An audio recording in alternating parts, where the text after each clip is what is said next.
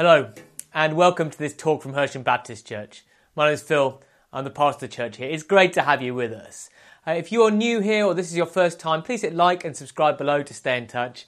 We'd love to get involved with you and get you involved with our midweek groups. We have so much going on in the church, even during lockdown, and we're really excited about the chance to open up again and to see people in person and to be able to meet together and laugh together and journey together with Jesus. So why not get in contact with us? You can email me in the links you see next to me on the screen or in the show notes below, and we'd love to get you in touch. We've just begun a series of talks for Lent looking at Jesus' heart, at the very centre of his being, in the run up to Easter. And we're using Dane Ortlund's excellent book, Gentle and Lowly, to uh, help us with this. If you want to get a copy, uh, there'll be a link in the show notes below where you can buy it from a great bookstore. Last week, Heather introduced us to the idea that Jesus is, at the heart of everything else, gentle and lowly. That is, he's full of humility and grace. Now, this week, we're looking at a bit beyond that uh, theoretical idea to how Jesus meets us and helps us when we are going through hard times, when we're struggling. Before we dig into this in any more detail, we're going to uh, have a lunchtime summary. We always have this. It's the talk distilled down into one sentence that you can remember and repeat to anyone who asks you what you were looking at in this video. And here's today's. In our lowest moments, Jesus understands what we're going through, comes alongside us, and never lets us go. In our lowest moments, Jesus understands what we're going through, comes alongside us, and never lets us go. In our lowest moments, Jesus comes alongside us, understands what we're going through, and never lets us go. Well, this has been a really hard year for many people, both mentally and spiritually. Mentally, as a, as a parent of young children or younger children, I can identify the experience of stress about work, anxiety about your, your kids' future and their well being worry about your own parents. If I'm honest, at times I, I felt less like a, a, normal person and more like the Stretch Armstrong toy that I used to play with as a kid, pulled in every direction and looking like it's about to break. They may not have been your mental pressures. For you, it might have been different.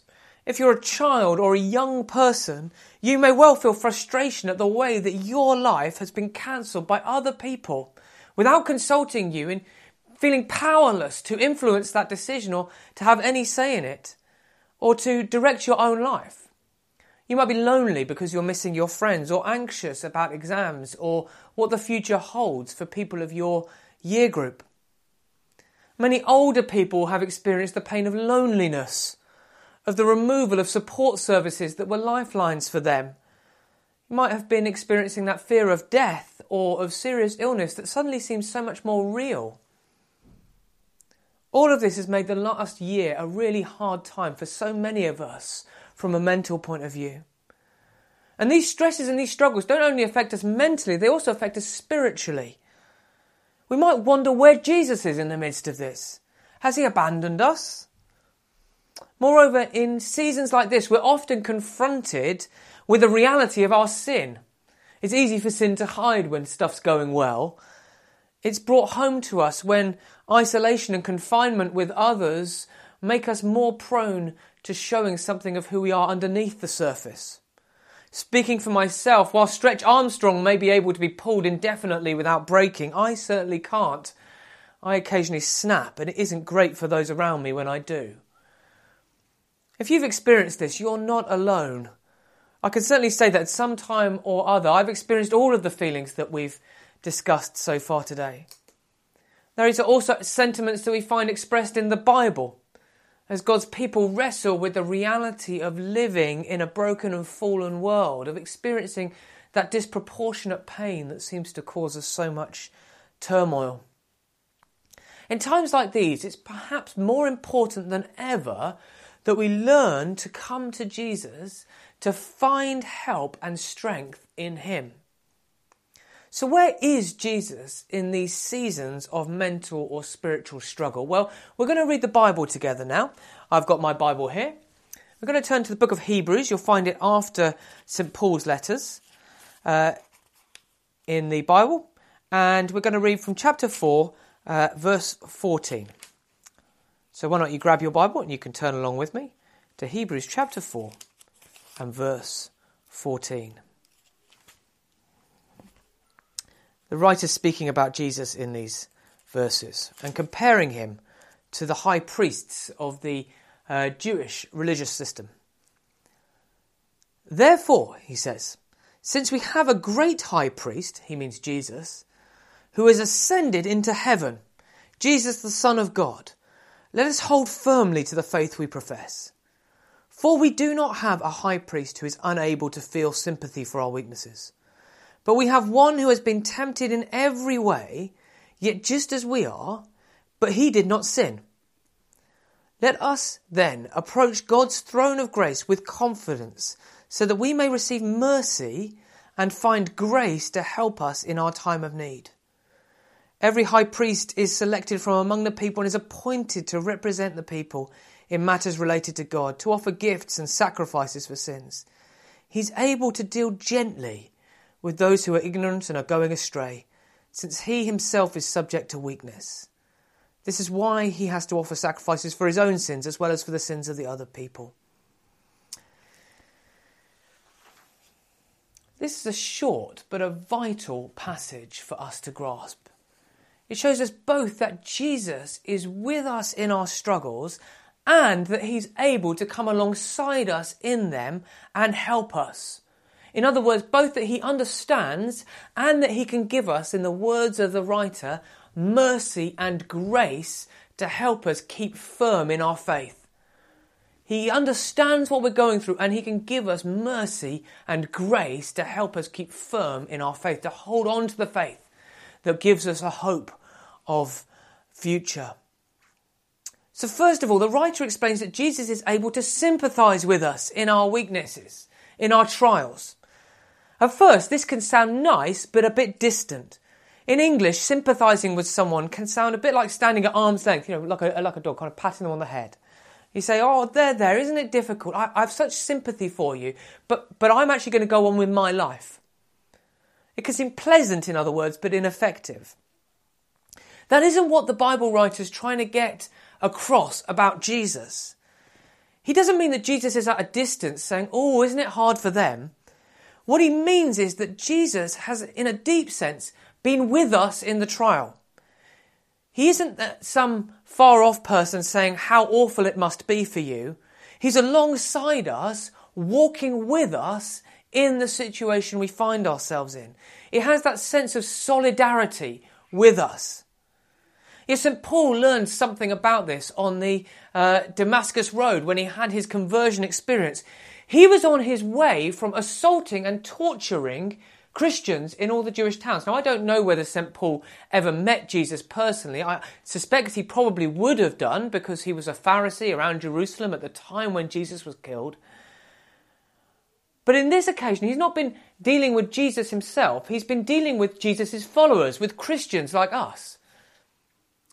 And he's been hurting them. And as he travels on the Damascus road, he, he has this vision which knocks him off his horse and he's blind and he says, Who are you, Lord? And he says, I am Jesus whom you are persecuting. In other words, when you're hurting them, you are hurting me. I am alongside them.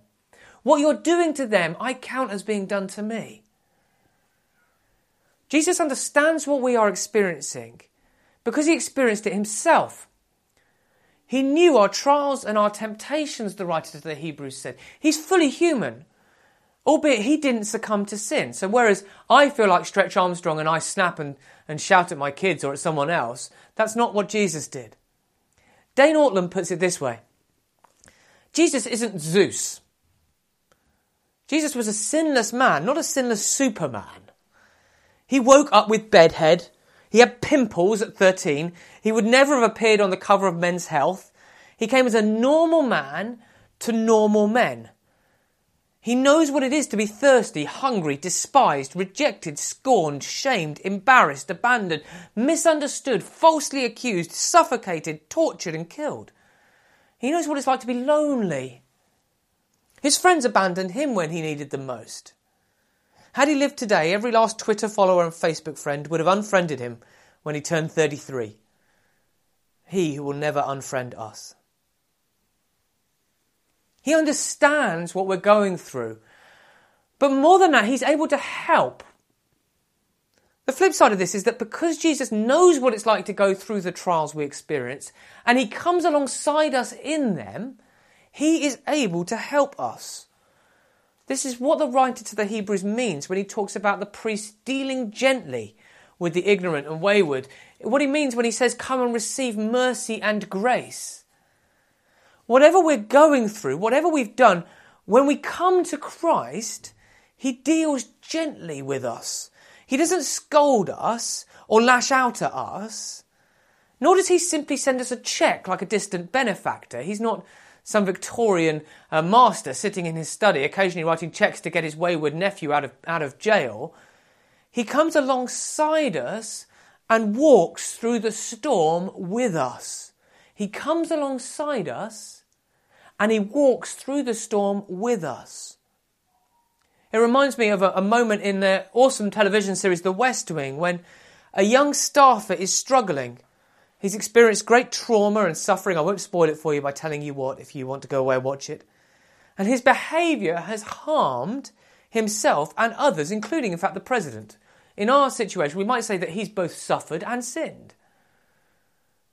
When he's coming out of seeing a doctor who's begun to treat him for what's happened to him, he encounters his boss sitting in a chair, the second most powerful man in the White House, waiting for him.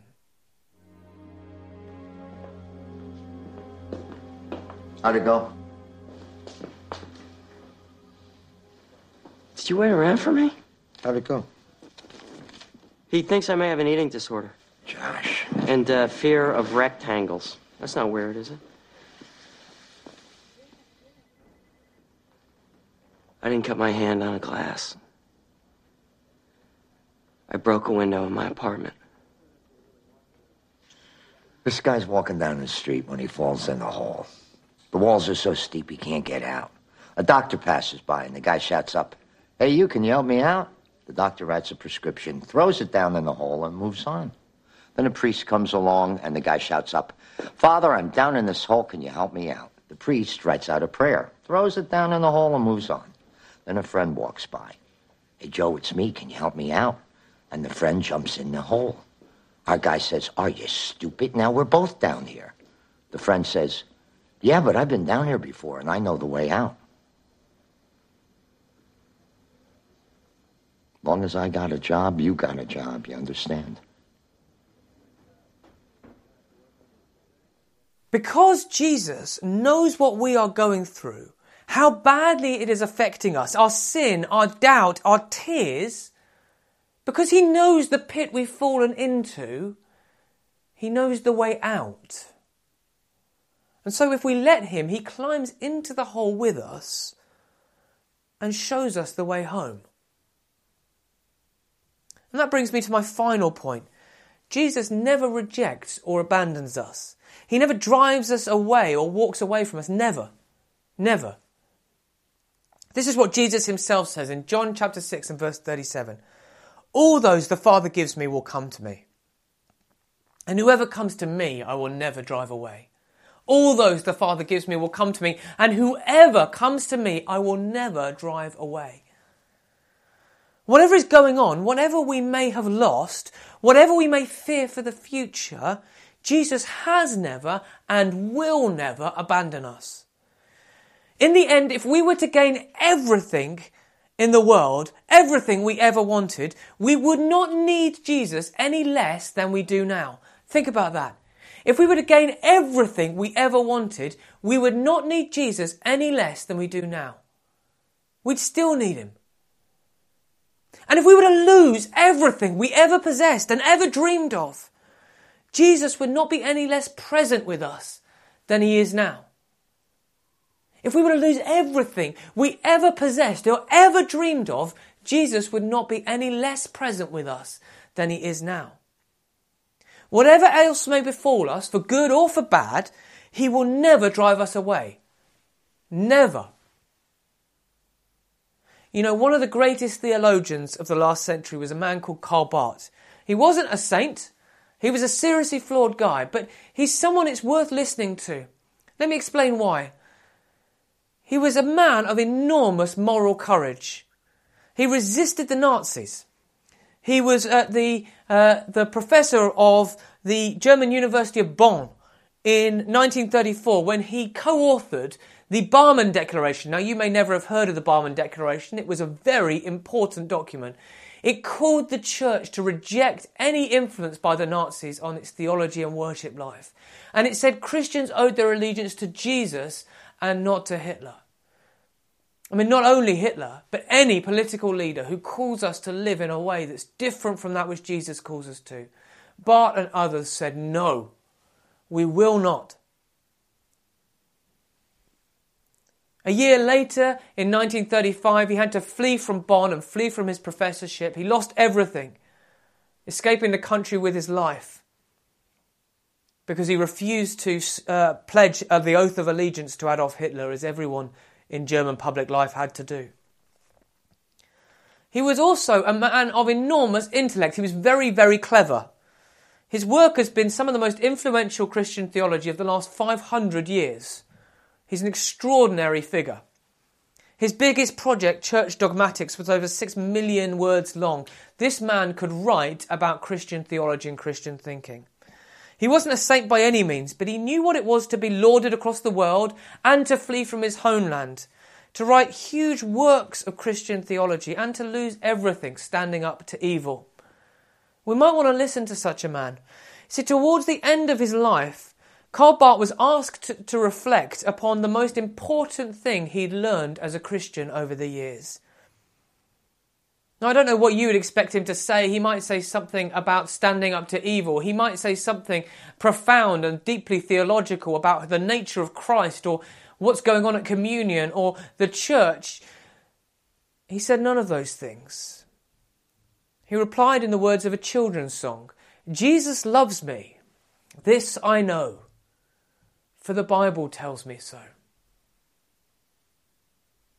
All those years fleeing the Nazis, standing up to oppression, writing millions of words of theology, and it comes down to this Jesus loves me. This I know, for my Bible tells me so. You know, whatever we are going through, whatever highs to which we may ascend or lows to which we may fall, Jesus loves us. Jesus loves me. Jesus loves you. And He won't abandon us. So, how should this affect our lives? I want to suggest three things. First, it should prompt us to worship. Let us hold fast the faith to which we profess. What a friend we have in Jesus! Hallelujah! What a Saviour! Second, we need to develop the habit of coming to Christ. I say that very deliberately the habit of coming to Christ. Spiritual disciplines are vital to walking with Jesus. Habits are what keep us going in valleys. It's easy to feel inspired to walk in mountains, on mountaintops rather. It's hard to keep walking when you're in the midst of a valley, and that's when a habit, when a discipline becomes important. See, Jesus never leaves us, but our experience and sense of Him can go up and down. It, it can be affected by life circumstances. Have we fallen out with a friend? Have we lost a job? Are we facing serious illness? It can be affected by things as small as whether we slept last night, whether we've had enough to eat, whether something's disagreed with us. Our moods go up and down. That feeling of spiritual high and spiritual low can go up and down with them. That's why we need the habit of reading our Bibles of prayer, of worship, of thanksgiving. Actually, it's why sometimes set prayers are, and reading plans can be so helpful. It's why on our playlists and at our church services we pray the words of the Lord's Prayer and we pray words confessing our sins to God every week so that when we're walking through the valley, we find the words easy to, to reach for. We develop the habit of it. Develop a steady, regular, repeatable habit of coming to Jesus and commit to it day in, day out for at least three weeks, you will find that you begin to develop a habit that endures for a lifetime and endures when you are down there in the valley as well as up there on the mountaintop. Finally, we need each other. We've looked at how Jesus is with us, but that's also a model for how we should be with each other. We should be alongside one another when we're struggling. We should be encouraging one another. We should be providing help for one another. It's such a privilege to be in a church where we distribute thousands of pounds every year to those who don't have enough money. We, we really do care for one another. There are people in this church who are extremely generous. And if you're struggling, please do get in contact with me and we'll, we'll take care of you. It'll be anonymous, it'll be completely free from strings. We just want to take care of you because we want you to take care of us because that's what Jesus does. But it's often the more prosaic things, the more mundane things that are where we really find we encourage one another. Come to church when it reopens. Come back to church. Come to our life group meetings. Come to the prayer meetings. Even if you don't feel like it. Support one another with messages of encouragement and uh, hope. You might be the means that Jesus finds to meet with me when I'm struggling. And I might be the means that he finds to meet with you.